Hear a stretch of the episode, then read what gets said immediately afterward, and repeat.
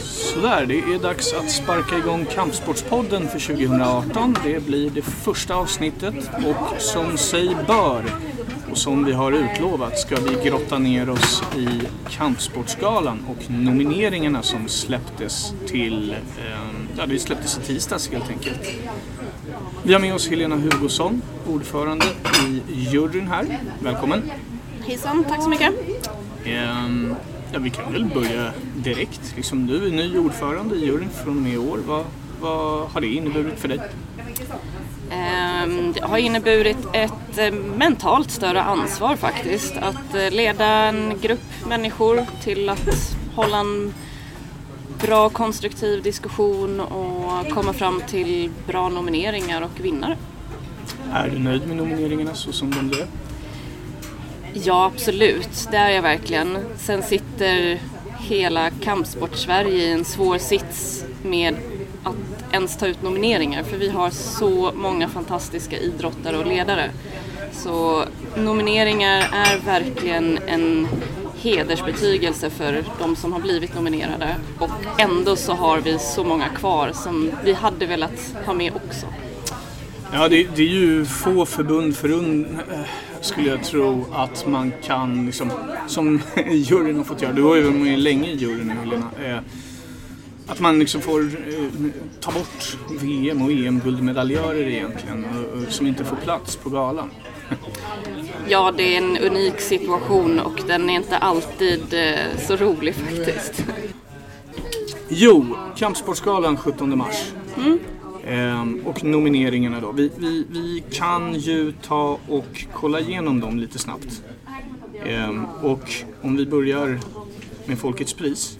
Precis. Så har vi ju då Alexander Gustafsson, M M A, Cornelia Holm, M M A, David Taimur, M M A, Hamza Bogamsa, thaiboxning, Illy Latifi, M M A, Roland Hultberg, aikido, Sanne Dahlbeck, thaiboxning, Sida Jin, judo, Sofia Olofsson, thaiboxning och Sina Gelassi, kickboxning.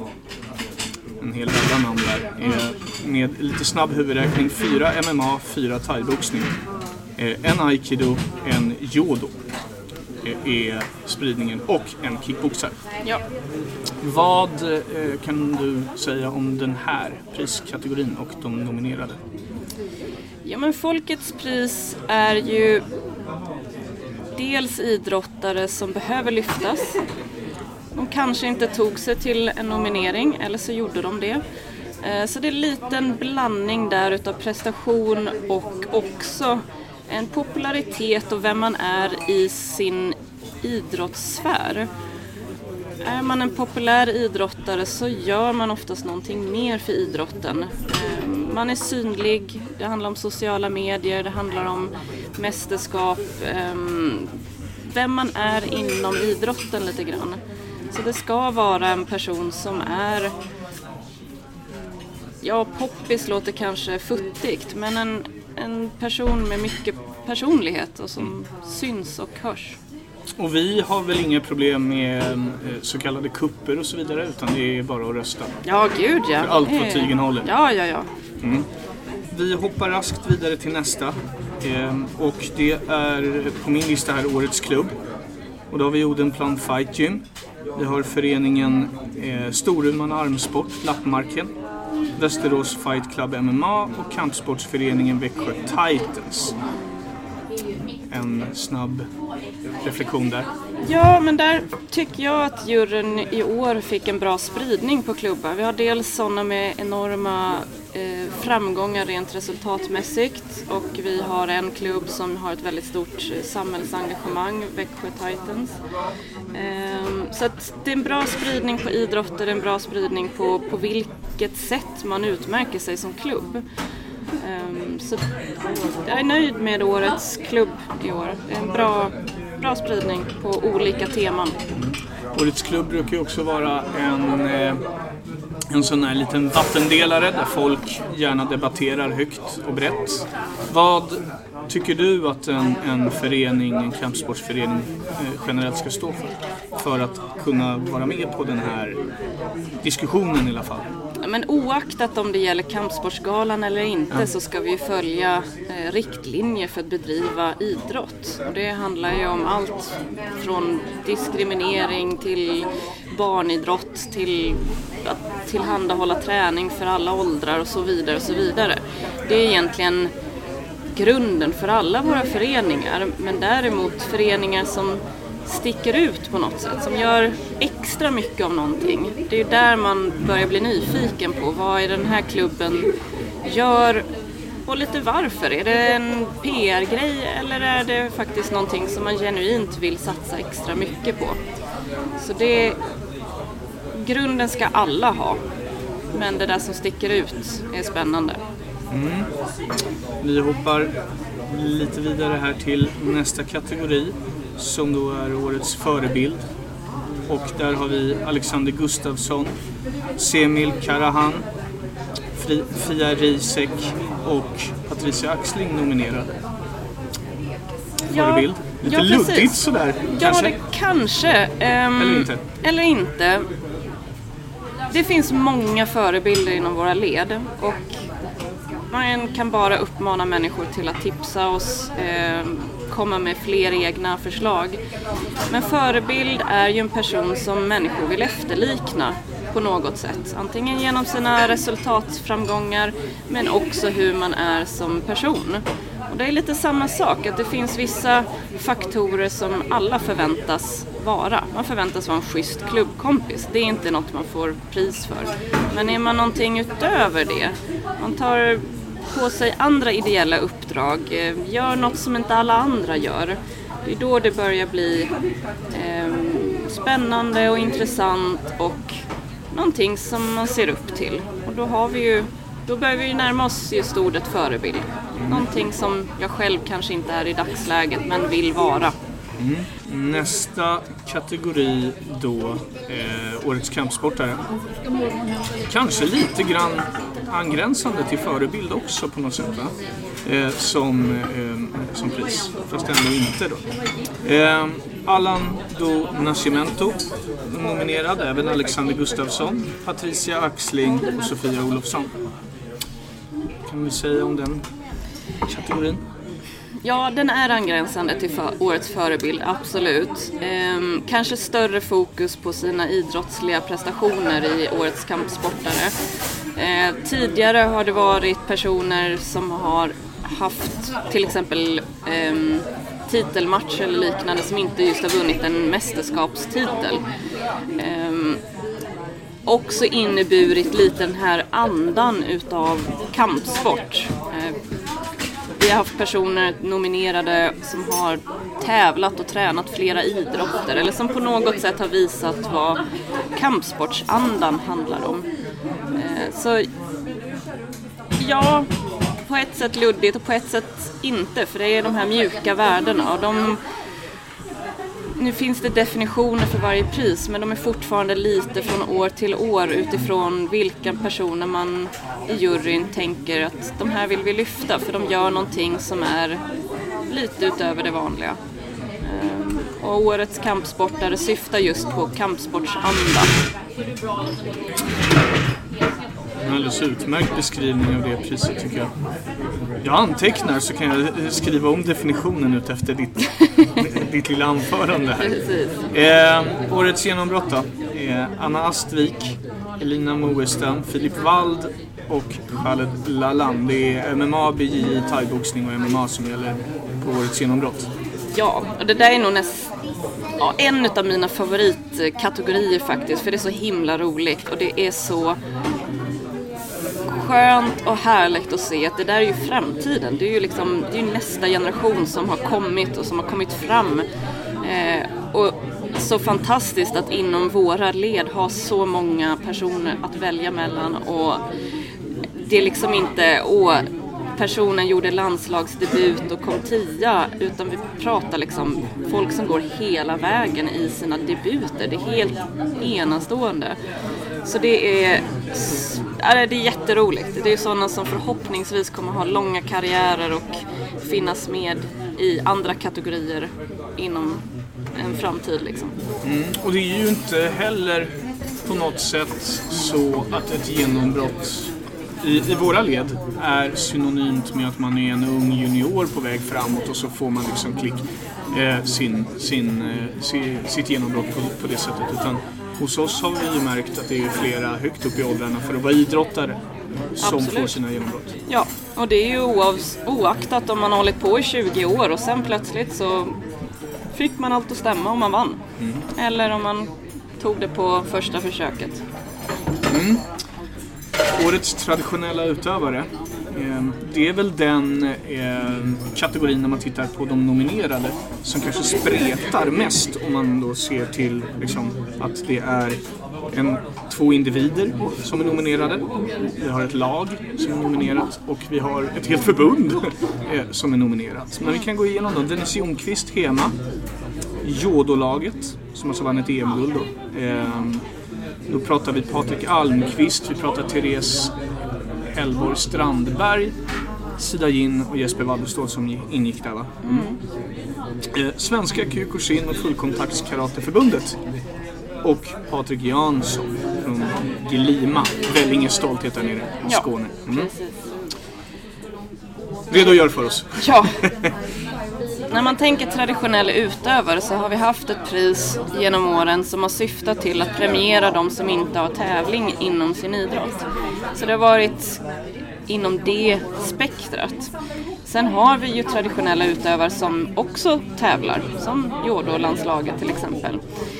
Att det har blivit en spridning i år tror jag just beror på de gärningar som har gjorts. Det har varit framgångar på mästerskap.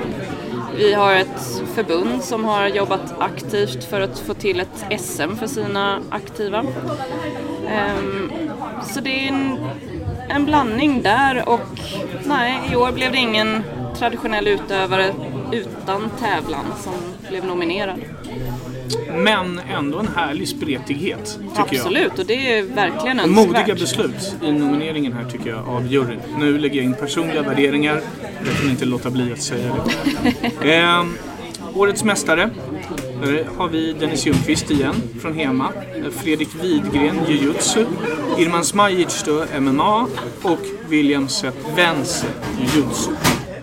Ja, och här hamnar vi ju både i årets mästare och mästarinna i en sån uppsjö av medaljer. Och det, åttiosex va? Ja, tror jag. Och det är så tacksamt att vår jury har så mycket bakgrundsinformation kring mästerskap, kring finaler, kring, alltså, kring allt. Jag har haft förmånen nu att jobba med Lands, vissa landslags eh, fysträning och liknande. Det ger en viss insikt och så vidare. Så att det, är, det är jättesvårt. Och jag hoppas verkligen att de som blir nominerade känner sig oerhört stolta. Oavsett om man blir tilldelad ett pris eller inte. Och samtidigt så ska man veta de som är i vårt förbund och har tagit medaljer. Det är sådana fantastiska idrottare. Så det är de här priserna, det är det, är det svåraste att göra nomineringar. Verkligen. Du ser nästan rörd ut. Ja, men det är, det, är, det är så många timmars slit och man vill premiera så många som möjligt. Liksom. Vi hoppar då vidare till mästarinna då, årets mästarinna. Eh, Patricia Axling, thaiboxning. Sara Hägge, Kyokushin.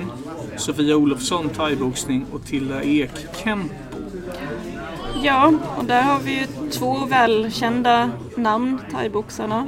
Och två som har lyckats med någonting som de inte gjort tidigare. Eh, på den nivån i alla fall. Så det är lite spännande spridning där också. Eh, kul att Patricia och Sofia fortsätter och levererar. Och kul att det dyker upp nya namn. Mm. Vi traskar vidare. Årets ledare. ett. Anders Olsson, M M A. två. Joakim Karlsson, thaiboxning. tre. Lena Olsson, thaiboxning. Och den fjärde nominerade då Mikael Kuntz, jiu-jitsu. Mm. Och om jag kikat rätt här lite bland eh, eh, meritlistor och vidare så är det ju tre landslagsledare, tre förbundskaptener egentligen. Och så en både landslagsledare kan man säga, team, teamleader eller teammanager och eh, ordförande dessutom eh, i, i Lena. Ja, eh, i våra led så skulle jag nog säga att det finns så många ledare som gör så mycket. Att vissa personer förstår man inte inom andra idrotter att, att våra ledare kan göra så mycket. Eh, det blir nästan som höjda ögonbryn att va?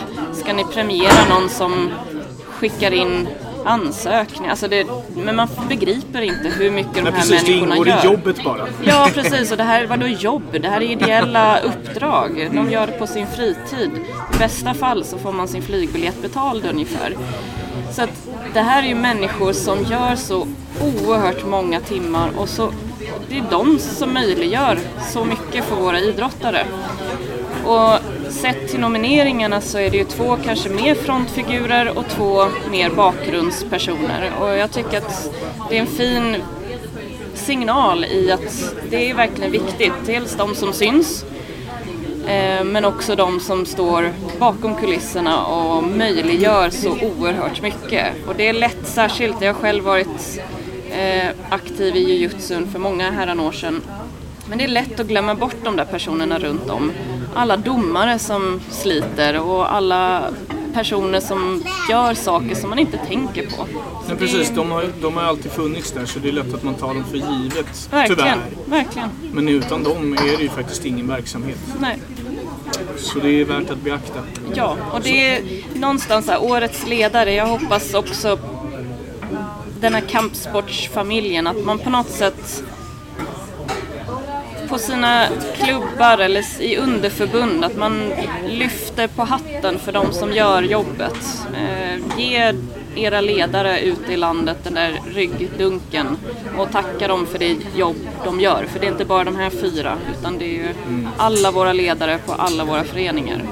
Ge dem den cred de behöver för att orka kämpa på. Bra start. Bra talat. Med det hoppar vi över. Ja, det blir en, en, den sista kategorin då. Det kan väl du bara få redogöra för S B K:s hederspris.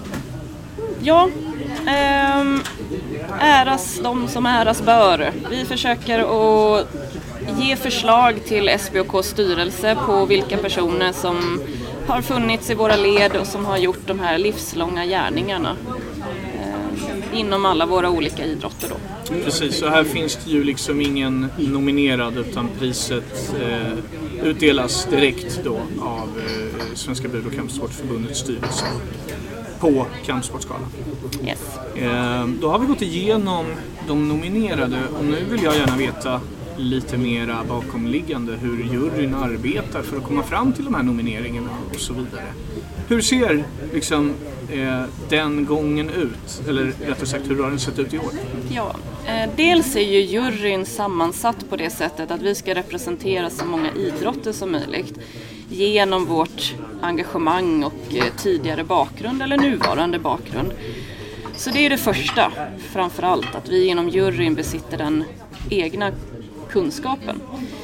Sen så täcker vi ju inte alla idrotter så därför så har vi i år kontaktat alla underförbundsordföranden och försökt få tips från dem kring ja, det är de kategorier som kanske är svårare som årets förebild, kampsportare, årets klubb och så. Mästare och mästarinna, det är lättare för det är faktiska medaljer i alla fall. Ehm, och sen så är du en jurymedlem så förväntas du vara insatt och intresserad. Så det handlar ju väldigt mycket om eget intresse, följa idrottare, följa mästerskap och så vidare.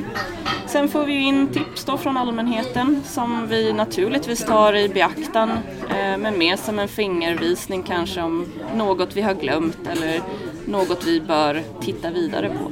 Hur många tips rör det sig om ungefär? Oj, vilken bra fråga. Det var ju en ordentlig bibba papper. Men mycket är ju om samma person. Så vad kan det ligga på? Kanske trettio till fyrtio namn? Mm. Något sånt. Allt som allt. Hur, hur ser juryn på den här kritiken som uppkommer ibland? Är det någon kritik som ni har känt av under åren och hur, hur, hur ställer ni er bakom den eventuella kritiken i liksom just eh, när, den, när den dyker upp? Så att säga. Jag tycker kritik alltid är av godo. Mm. Det betyder att människor bryr sig, att det här är viktigt och att vi i juryn alltid får rannsaka oss själva. Hittills har jag alltid känt att ja, jag står ändå alltid bakom de beslut som är tagna. Och det grundar sig ju på evighetslånga diskussioner och funderingar och resonemang som gör att man känner sig nöjd med de beslut som tas. Det är alltid av yttersta vikt, och det var min vision också nu som ordförande, att vi skulle vara överens. Man ska inte vara oenig som jury, det ska inte vara någon slags omröstningar om vem som ska få ett pris, utan det ska vara en enighet så att man känner att ja, det där känns bra i magen. Ehm, sen är det alltid så, det är svårt. Ja, många skulle kunna testa på det, ehm, hur svårt det är att sitta och väga människor mot varandra och vem ska premieras och så vidare. Men återigen, det här ska ses som någonting positivt och någonting enande för kampsportsfamiljen. Inte som att man egentligen väger så mycket människor mot varandra, utan man ser varje person enskilt. Vad den här människan har gjort, är det värt att premieras? Ja. Eller nej, det får inte plats i år. Inte så mycket att någon är bättre än någon annan. Mm. En fråga som vi har fått in, eh, vi begärde ju in lite röst, röster utifrån sådär, folk som kunde höra av sig. En fråga vi har fått är ju, eh, som jag tänkte ta upp också, om eh, spridningen på eh, de nominerade. Alltså de, de som skickar in, vilka är det som nominerar från allmänheten ungefär? Mm. Och där är det väl så att de mest framgångsrika klubbarna vi har ligger generellt sett i våra större städer. Så därmed så kan vi anta att de flesta förslagen kommer därifrån, eh, storstadsregioner. Sen har vi till exempel Armsport som har sina större och mer framgångsrika klubbar norrifrån. Så nu i år så har vi ju fått mer röster norrifrån. Eh, så jag tror att man kan anta att rösterna kommer från de regioner där de större klubbarna befinner sig. Hur stor vikt vid de här eh, nomineringarna eller förslagen som kommer från allmänheten, hur stor vikt lägger juryn vid dem?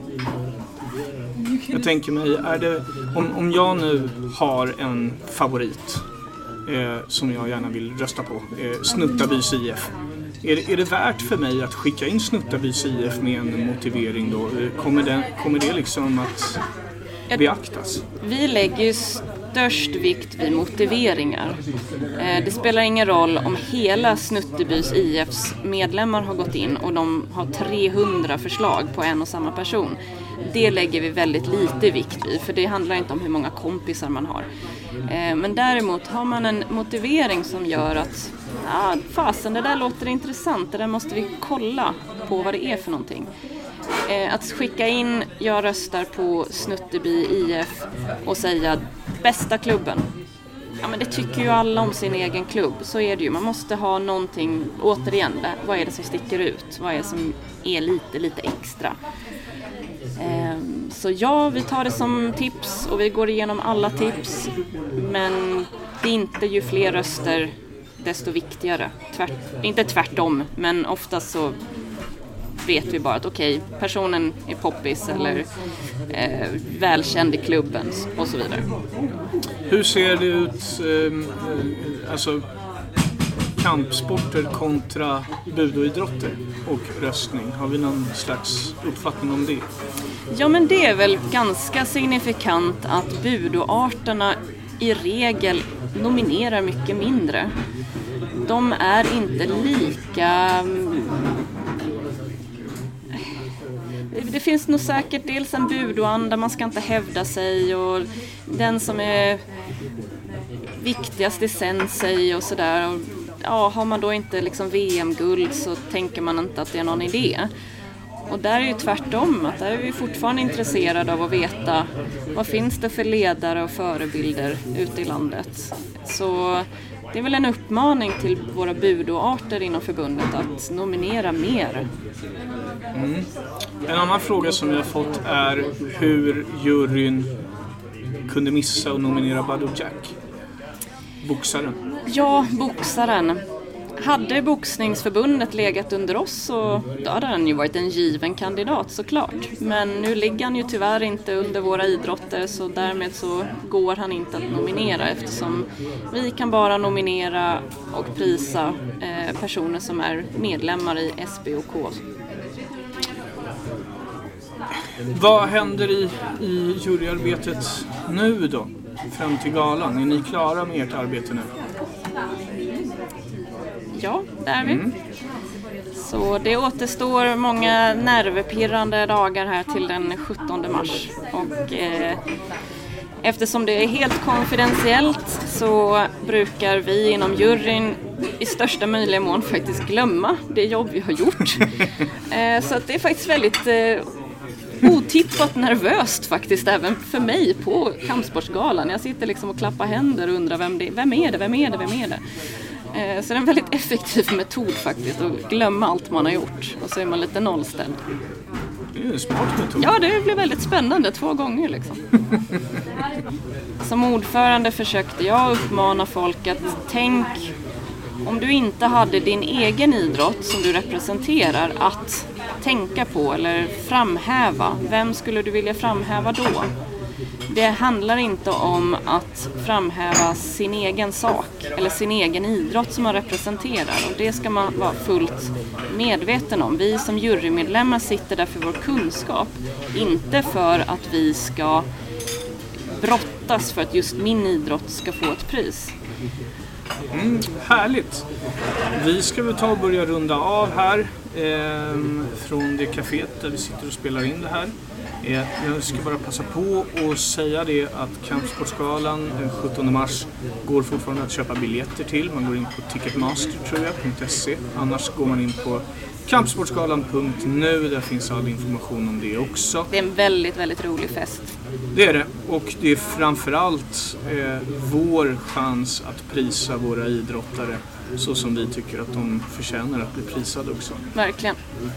Du, tack så mycket Helena för det här eh, arbetet med juryn och allt annat arbete vi gör. Det är helt fantastiskt att ha dig som en sån eh, kompetenskraft eh, inom oss, hos oss. Eh, så stort tack. Tusen tack själv.